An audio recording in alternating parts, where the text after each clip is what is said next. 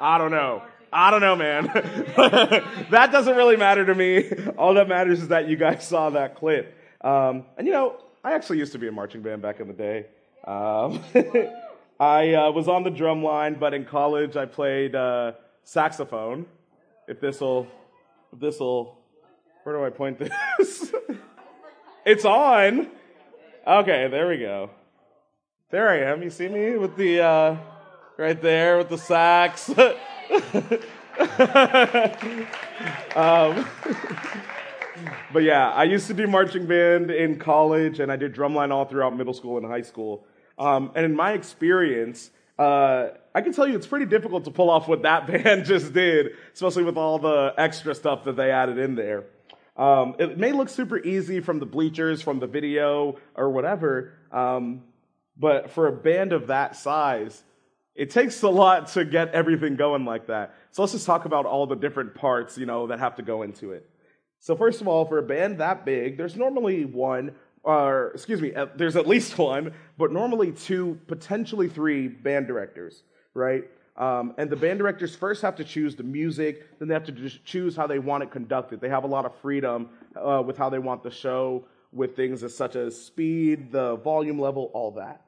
Um, they then have to work with the three drum majors and instruct them on how to conduct the show. And they also have to create and teach the drill, which is just the fancy way of saying where everybody has to stand at various times. That's how they make the formations. You know what, guys? We'd actually be here all day if I tried to break down exactly what everybody did uh, to make a marching band good, but uh, let's just go through all the different aspects. So we have the band directors, the dance instructors, the drum majors, section leaders, the color guard, the majorettes, the drum line with several sections and subsections, uh, the pit with several sections and subsections, as well as the brass and woodwinds with several sections and subsections.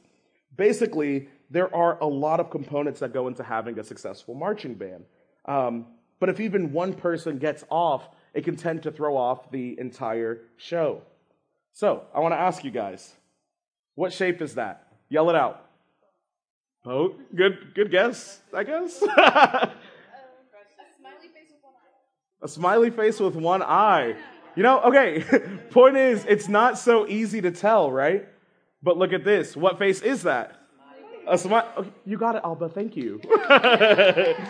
but that's a smiley face, right? But when just three people were missing, it throws off the entire formation right? The whole band hurts because maybe those three people decided that they didn't feel like they were needed.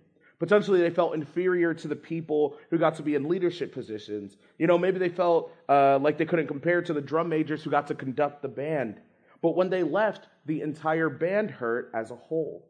And that's kind of what we're going to be talking about today is that when uh, we, as a body of Christ, how everybody has a part to play in it. Sorry, I just messed that up completely. um, but everybody has a part to play in the body of Christ. So let's pray and then let's dive into the text. Father God, I just thank you for this day. I thank you for all of us being able to get here safely, um, just to come together and worship you in unity and in fellowship. Father, I just pray that you're with me as I speak today. Uh, Lord, just that I can decrease and you truly allow the students and the leaders here to just hear your voice and not mine and reveal to them what you want revealed to them. In your name we pray, Lord. Amen. 1 Corinthians 12, uh, 12 and 14 say, Just as a body, though one, has many parts, but all its many parts form one body, so it is with Christ.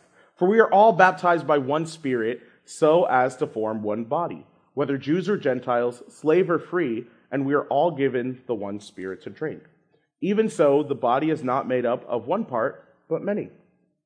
So, just a bit of context for you guys. Right here, Paul is addressing the church in Corinth, and he's responding to them uh, regarding a letter that they sent to him regarding several issues that they wrote to him about. And now, a big issue in, in the church of Corinth was that certain gifts were being elevated above others. For example, if I had the gift of teaching and Lee had the gift of discernment, people might favor me a little bit more than Lee. Basically, the more upfront gifts were being praised, while the ones that may be a little bit more quiet were forgotten about. What Paul is telling the Corinthians is that all gifts, not some gifts, but all gifts, are necessary in order to serve the body well. I'll let you guys know. First thing I'm going to say about this is I don't have the mind to do all the work that our wonderful admins, Donna and Trish, do. Donna and Trish are an essential part of this ministry. They're diligent and hard workers, and I just don't have the same gifting that they do. But if our team was solely comprised of people who had similar giftings or the same gifting that I had, nothing would ever get done. You guys get that? Um, Paul is teaching that the body needs a diversity of gifts in order to function, and that no gift is more important than another. So some of you guys are probably wondering, well, what's my gift? You know, um, how do I fit into the body? Well, come back next week and we'll talk about that. but today I want you guys to truly understand that we all do have a role to play within the body. Paul basically says right here, it doesn't matter what your background is, right? He says Jew or Gentile, slave or free, young or old, parent or student. Once we accept Christ, we are all baptized by the same Spirit. Now, here, when Paul talks about baptism, he's not talking about water baptism, right? But rather, he's talking about spirit baptism, which is when we as believers receive the Holy Spirit. This is the initial experience that really happens when you accept Jesus into your heart. And I believe that the significance of Paul saying it here is that he's saying it's not something that happens later on in your walk with Christ, right? You're baptized by the Spirit, you receive the Holy Spirit. And what's important about that is that he's saying no one has an excuse not to be serving within their local church body. No one in the Corinthian church has an excuse not to be serving because they've already been blessed with a gift to be used for his kingdom. He's saying from the moment that you become a believer, you become a part of the body, and as a body of believers, we need to be unified. But what exactly does that look like? Right? We're all one body. Well, okay, now what? What does that mean? well, I believe that Romans 12 tells us what that means. For just as each of us has one body with many members, and these members do not all have the same function, so in Christ, we, though many, form one body, and each member belongs to all the others. We have different gifts according to the grace given to each of us. If your spirit, or excuse me, if your gift is prophesying, then prophesy in accordance with your faith. If it is serving, then serve. If it is teaching, then teach. If it is to encourage, then give encouragement. If it is giving, then give generously. If it is to lead, do it diligently. If it is to show mercy, do it cheerfully. So let's just break this down, take it little by little. And so let's just start with verse 4 right here. For just as each of us has one body with many members, and these members do not all have the same function. That's verse 4.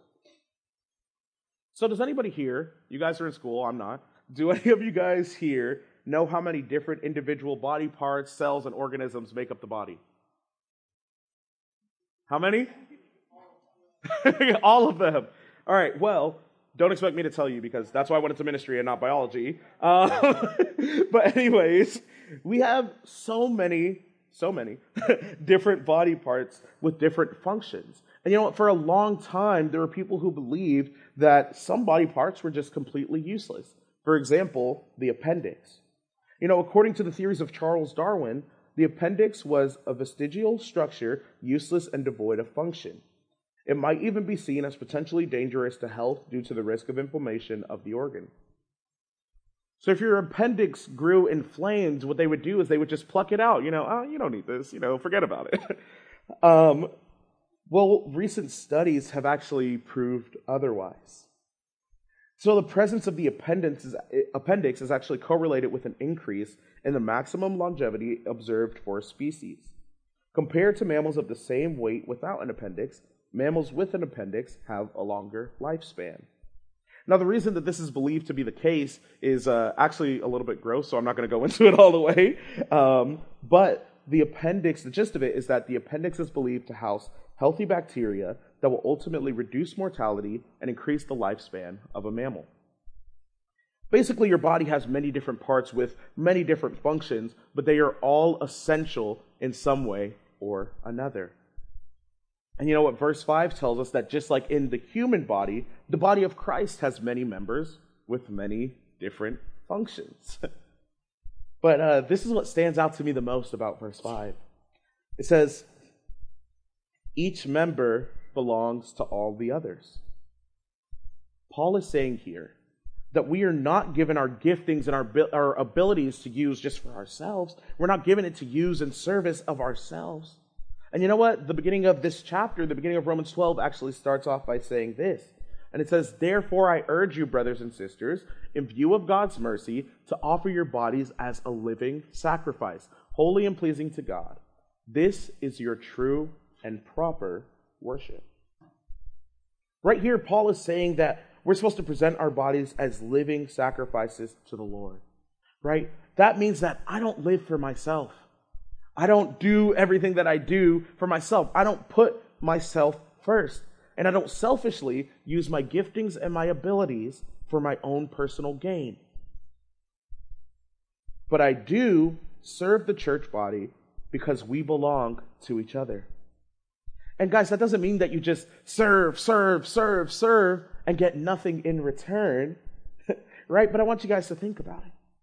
You go to church to get fed spiritually, and especially in the youth, you guys get fed physically too, a lot. Um, but uh, just as you belong to the church, the church belongs to you.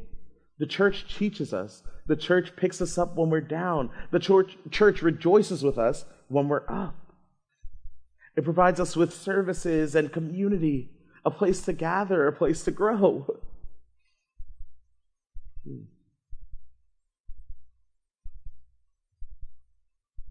But the most important reason that we serve, right? Of course, that's one of the reasons that we serve is because the church is just as much a part of us as we're a part of the church.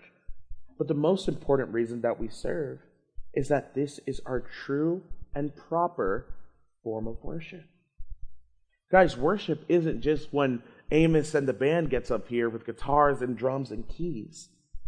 Worship is a lifestyle, right? The most common word for worship in the Bible literally means to bend over or to bow down. It describes a gesture of respect or of submission to either human beings, to gods, or to idols. Rather, excuse me, to God or to idols. Bowing down isn't just a one time thing. Submission isn't just a one time thing, but it is a lifestyle in response to God's goodness in response to God's grace. We don't just want you guys to bow down in stature and posture. I don't want to just get here and bow down one time, right? But I want you guys to bow down with your life. Give it over to the Lord. And this next point is something I really want you guys to understand and think about. But submission is active, not passive. What does that mean? It means that you have to try to submit. It means that you must actively submit to the Lord every day. Guys, when I get up in the morning, I don't always feel like reading my Bible. I don't always feel like reading my Bible. But what I've learned to start to do is to submit to God every day, actively. Sometimes in my flesh, I can be prideful and think that I know better than the authority figures over me at work. So you know what? Some I, every day I have to actively submit to those above me. And as students, you guys have to actively submit to your parents and to your teachers every day. And part of this submission, part of being actively submissive, is serving in the church body. So we're going to keep going with that, but before we do, let's head to our first set of table questions. Take five minutes to answer these two questions. How are you currently showing submission to the leaders in your life? And how can we ensure that we are actively submitting and not just passively submitting? Take five minutes at your tables and then we'll come back. So, I want you guys to answer for me. How can we ensure that we're actively submitting and not just passively submitting? Landon. Consciously choosing to obey and listen. And what does that look like for you?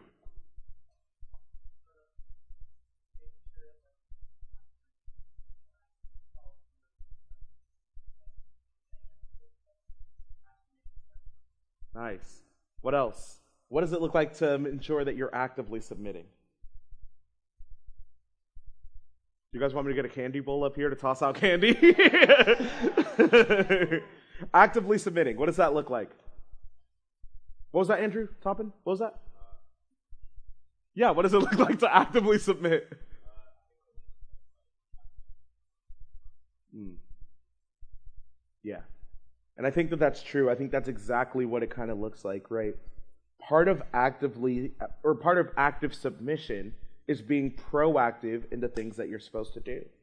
Right? So if you know that every time that the trash can is full, you're supposed to take it out, then why do you guys keep waiting for your parents to ask you to do it? and, you know, I was definitely guilty of that back in the day. Uh, but actively submit to them and do it before they ask you. Right? Of course, if, if they ask you to take out the trash and you do it, you're still submitting, but then you're doing that passively. Right? We want you guys to be proactive and think about it beforehand. Similarly, if you know that you're good with people and you want to make people feel welcome, why don't you join our greeter team, one run by one of our uh, wonderful youth associates, Sterling Wilson. Shameless plug. Um, but uh, seriously, guys, don't wait until we ask you to serve. Right? We want to see you all actively submitting, not to us by serving, but actively submitting to the Lord by seeing how you can serve within your local church. Here's the thing we want you to serve here because this is where you get fed spiritually, right? But if you mainly go to the main service or if you go to another church and that's where you get fed, then find a way to serve there. the point here is that you shouldn't have to wait for someone to ask you, but rather actively submit to the Lord. Again, actively submit to the Lord, not to us, not to your leaders. Um, well, still actively submit to them, um, but actively submit to the Lord in worship by serving the body of Christ. So let's continue. Romans 12, let's go through 6 and 8 this time, or 6 through 8 rather. We have different gifts according to the grace given to each of us. If your gift is prophesying, then prophesy in accordance with your faith. If it is serving, then serve. If it is teaching, then teach. If it is to encourage, then give encouragement. If it is giving, then give generously. If it is to lead, do it diligently. If it is to show mercy, then do it cheerfully. So we keep going back to this idea, right, of uh, of the excuse me, of the fact that all of us have different gifts and the fact that we need to use them. But what if you know your gift and you get frustrated because it isn't acknowledged as much? You know, what if you know your gift, but um, every time that you end up serving, you don't really get thanked or get praised? You know what, guys? When I was in middle school, I first started playing saxophone, and I used to get frustrated. I used to get frustrated because I didn't get, I didn't feel cool or important because my section never got the melody, right? Uh, we always got the counter melody. Basically, if we were playing uh, "Baby" by Justin Bieber, I wouldn't get the dun dun dun dun dun dun dun dun dun dun. You know, I wouldn't get that part, but rather I would get the part that sounds like um, you guys know those karaoke videos that sound really bland because they cut out the main part um, for, you know, basically, if you've ever been to summer camp and you've seen leader karaoke uh, where Aaron Osborne has done it, you probably know what I'm talking about. Um, but yeah, so my section would always get the counter melody. But uh, I remember when I get to high sc- when I got to high school, and some of the pieces that we were playing were just a little bit more complex. And so occasionally my section did have the opportunity of having the melody.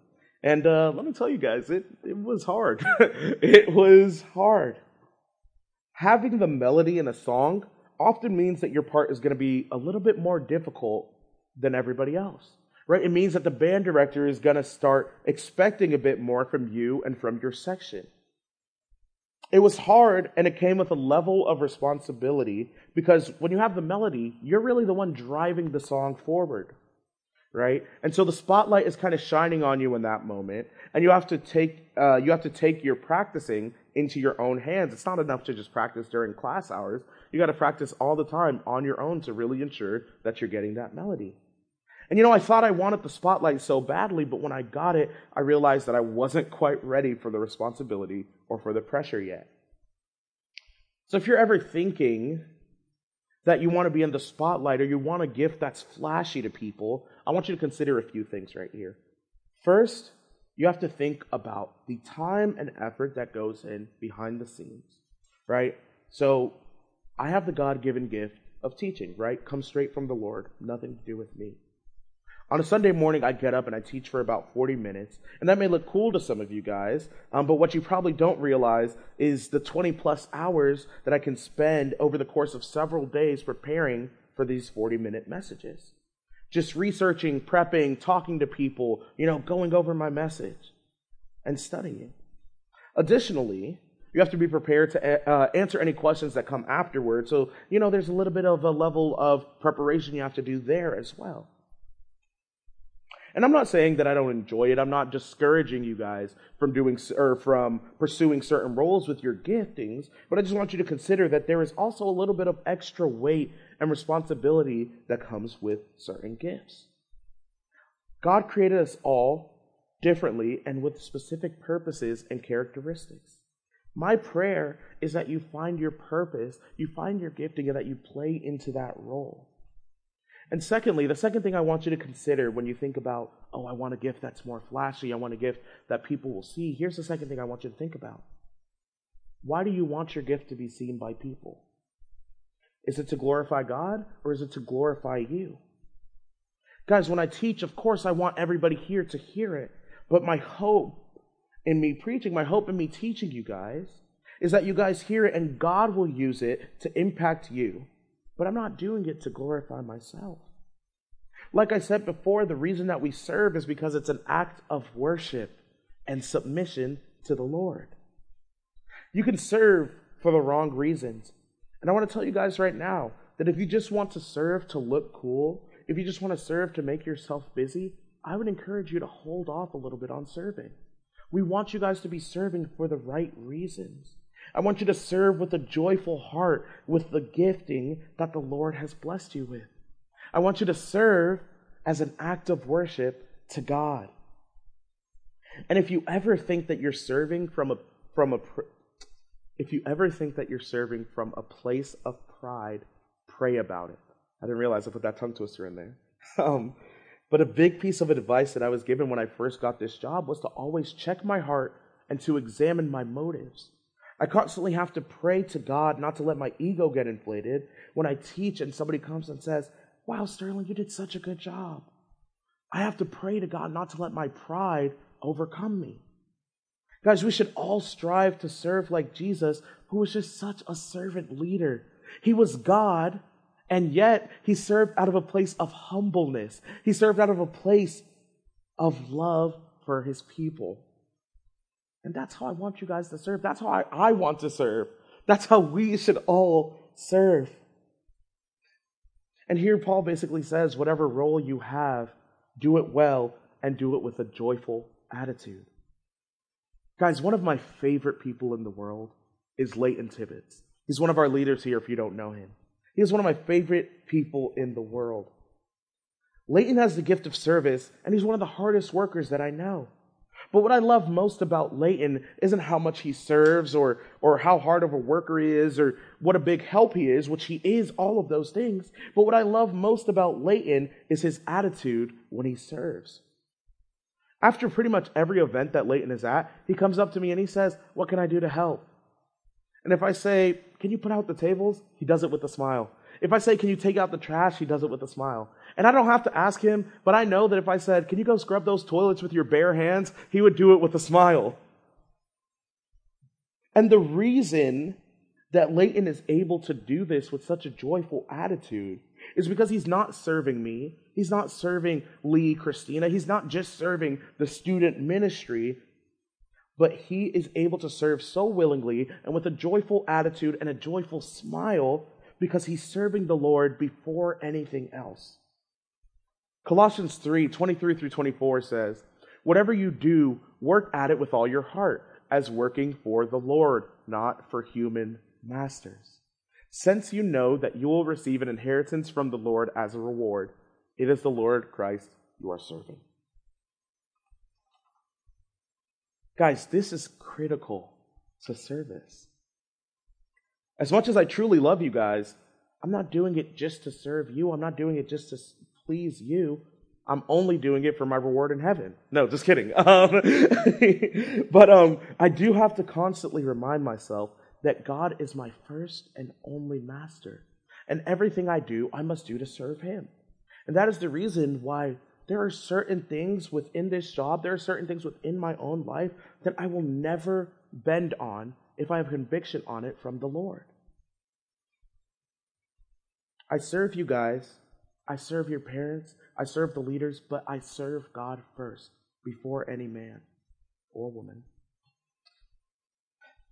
Now, guys, I have three applications that I want to give you. But before I do, uh, I want to read this comment from biblical scholar and commentator Craig Blomberg. Uh, and he says the following about service. And just stick with me, it's a little bit of a longer quote. Uh, Once a person is reasonably sure how he or she has been gifted, that person needs an outlet for service. This fact has staggering implications for the way churches must be organized. Opportunities within worship must be made, whether at the level of a small or large group for every member to participate in ways that the Spirit leads, even if it is not planned for, the, for in the order of service. Leadership must encourage each member to exercise his or her gifts within the local body of believers. When it is time to fill the slots of church responsibilities, people should be matched with areas of their strengths and not their weaknesses. And members ought willingly to volunteer for jobs in those areas without waiting to be asked. So, three applications for you. Give me one sec. Three applications for you. Application one we all have a role to play. Number two, you need to seek out that role. And number three, you need to grow in that role. Number one. So let's go back to the marching band example. When the band director creates the drill, remember that's where everybody stands on the field, every formation that is made is contingent upon every single person being there. Now, that may sound excessive, but it's true and it's necessary. The band needs every single person there, and there is a part written specifically for each individual. Similarly, the body of Christ needs each of us. As church leaders, there's only so much that we can do without volunteers, right? Lee, Christina, and I were the three people over this ministry, but we would go insane trying to do everything here by ourselves. But it's not just about numbers, right? It's not just about how many people we have, but it's truly about the fact that we need a diverse variety of gifts and abilities.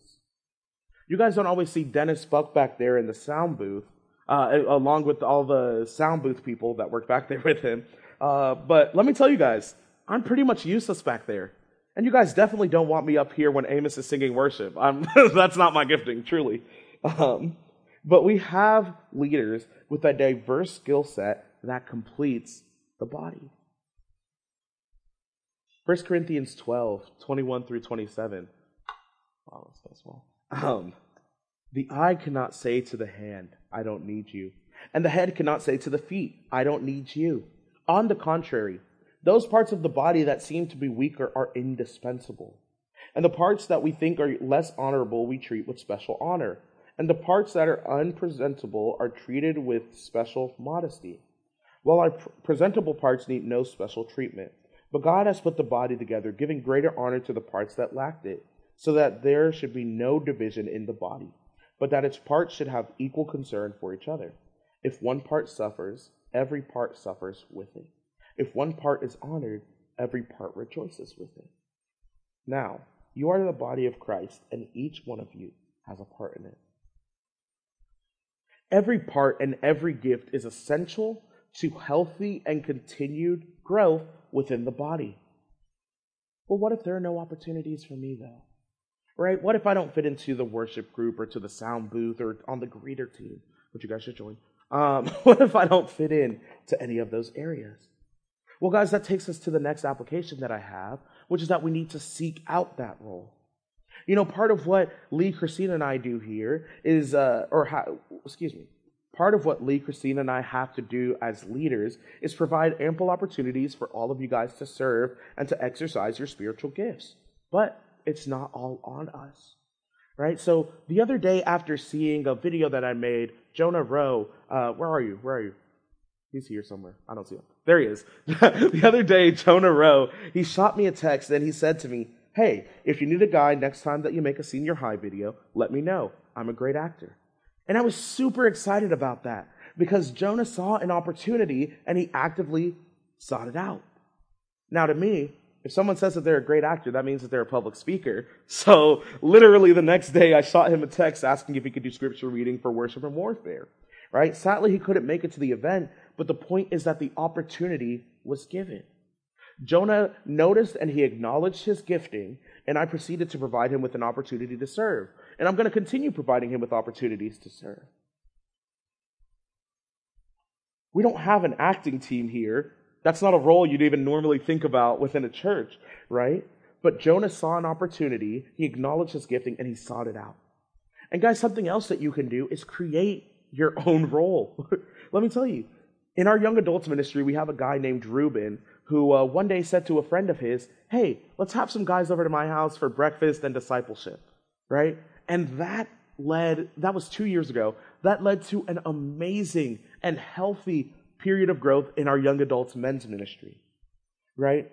Um, now, once a quarter, we do a men's breakfast in the senior high room or the junior high room. We get uh, older men who are more experienced and wiser than we are to pour into us.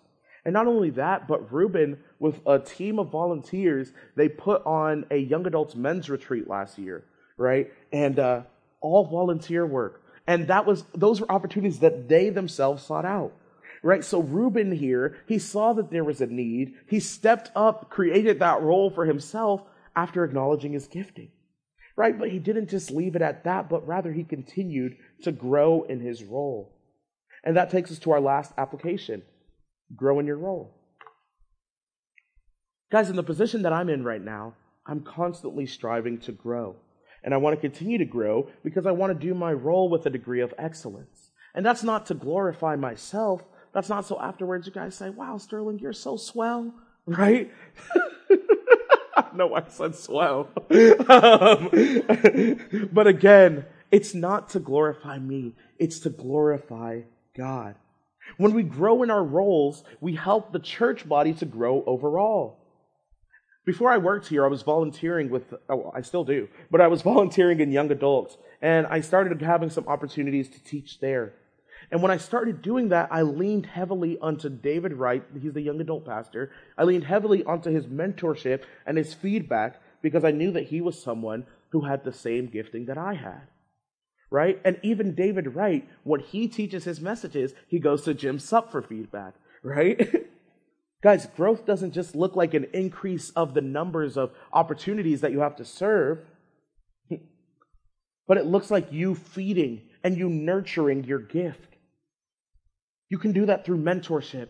You can do that through feedback from your peers, from brothers, trusted brothers and sisters in Christ, from feedback from your small group leaders, feedback from your parents. Guys, every single time that I teach, I ask Lee and Christina for feedback on my message. Even as I was preparing for today, I ran through the message with my friend Mema. I ran through my message with my dad. I man, ran through the message with my friend John. Guys, if you truly want to grow in your gift and you truly want to cultivate your gift, my advice to you is to find somebody who's a little bit older and a little bit wiser than you are, that has a similar gifting to you, and ask them to mentor you. But here's the important part I really want you guys to listen to this. You don't stop developing your gift after senior high. You do not stop serving after senior high. My genuine prayer and desire for you guys is that when you all graduate from high school, that you find a way to continue nurturing and feeding your gift and the church body whether that be at RBC or whether that be somewhere else.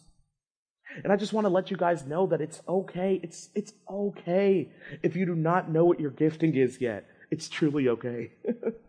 it's okay if you're not sure what your role is yet. But you need to know that you do have a role and you do have a gift. Well, guys, today or last week we helped you understand what the church is. Today we talked about the fact that you have a part to play in the church. And next week we're going to talk about how you find your specific gift and how you can use it to best serve the church.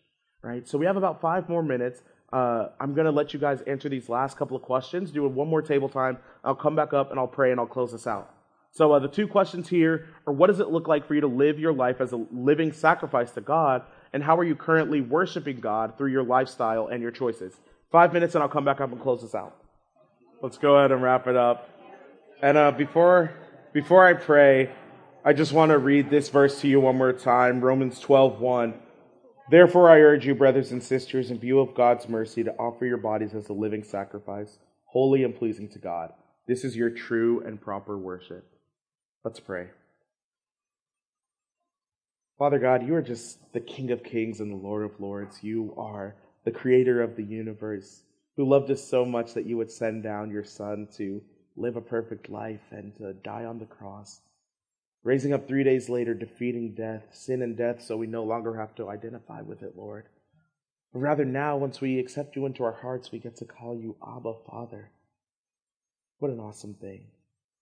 God, I just pray that this message uh, sunk in and that, Lord, even in my own life, that you will help me uh, to continue to worship you, God, with acts of service, to worship you with my lifestyle, with my choices. God, I just pray that you remind everybody here that they have a role to play within your body, even if they don't know what it is yet.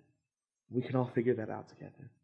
Lord, we love you. We give you all praise, honor, and glory. In your mighty name we pray. Amen.